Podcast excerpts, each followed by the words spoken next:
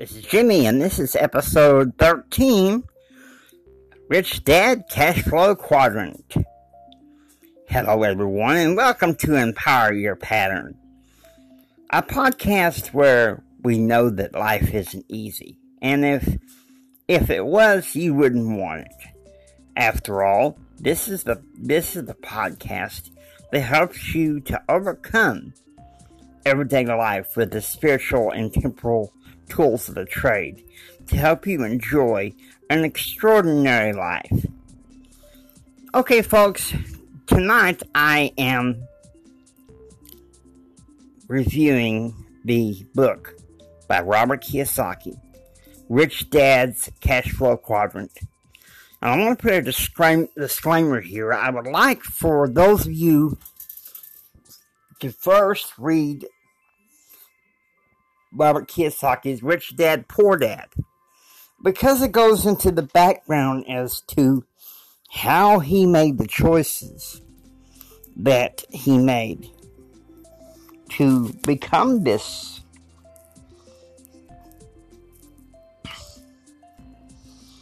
become this great entrepreneur. Now, Rich Dad's Cash Flow Quadrant uh, I think it has two angles here. The first one is where Rich Dad shows Robert how to really see see destiny first before money, to chase destiny. He shows him that you you can't see money with your eyes. That money comes out through ideas and, and things that you imagine in your head that you put out to light. Because if you read Rich Dad Poor Dad, he tells him, you know, if you want to succeed, you need to chase your destiny first before money. And Robert somehow, in the shuffle of being successful, has forgotten that. Ended up with one of his businesses going bankrupt uh, he and his wife were having some problems in his marriage, and he went back to Rich Dad, and Rich Dad said, "the The problem is, Robert, you've you've forgotten your passion." And he says, "You know, you, you can't see money with your eyes. You know, go back to what you're passionate about."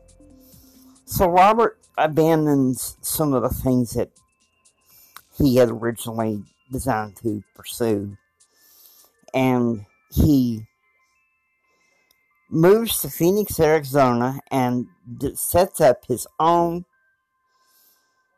uh, company that provides children and family with financial education. Starts up what's known as the Rich Dad Company. Sets up the Rich Dad cash flow games for kids and families, uh, kids and, and adults he also sets up the uh, cash flow clubs all over the, the, country, perhaps all over the world. And he's an internationally known speaker. Another thing that he deals with in the book is with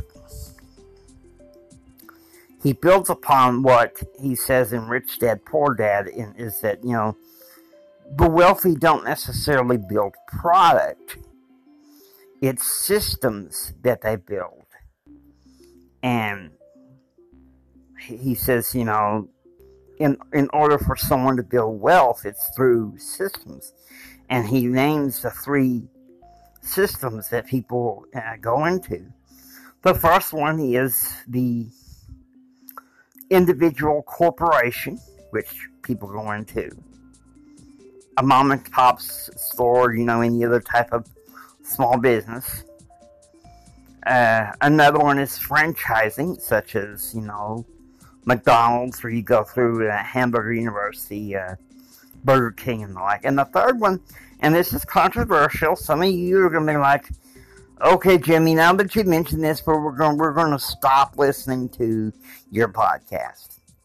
The third one he recommends and, and I support is uh, network marketing because if you're desiring to be an entrepreneur. They give you the training, they give you the time and the patience to develop yourself into the type of person that you want to be.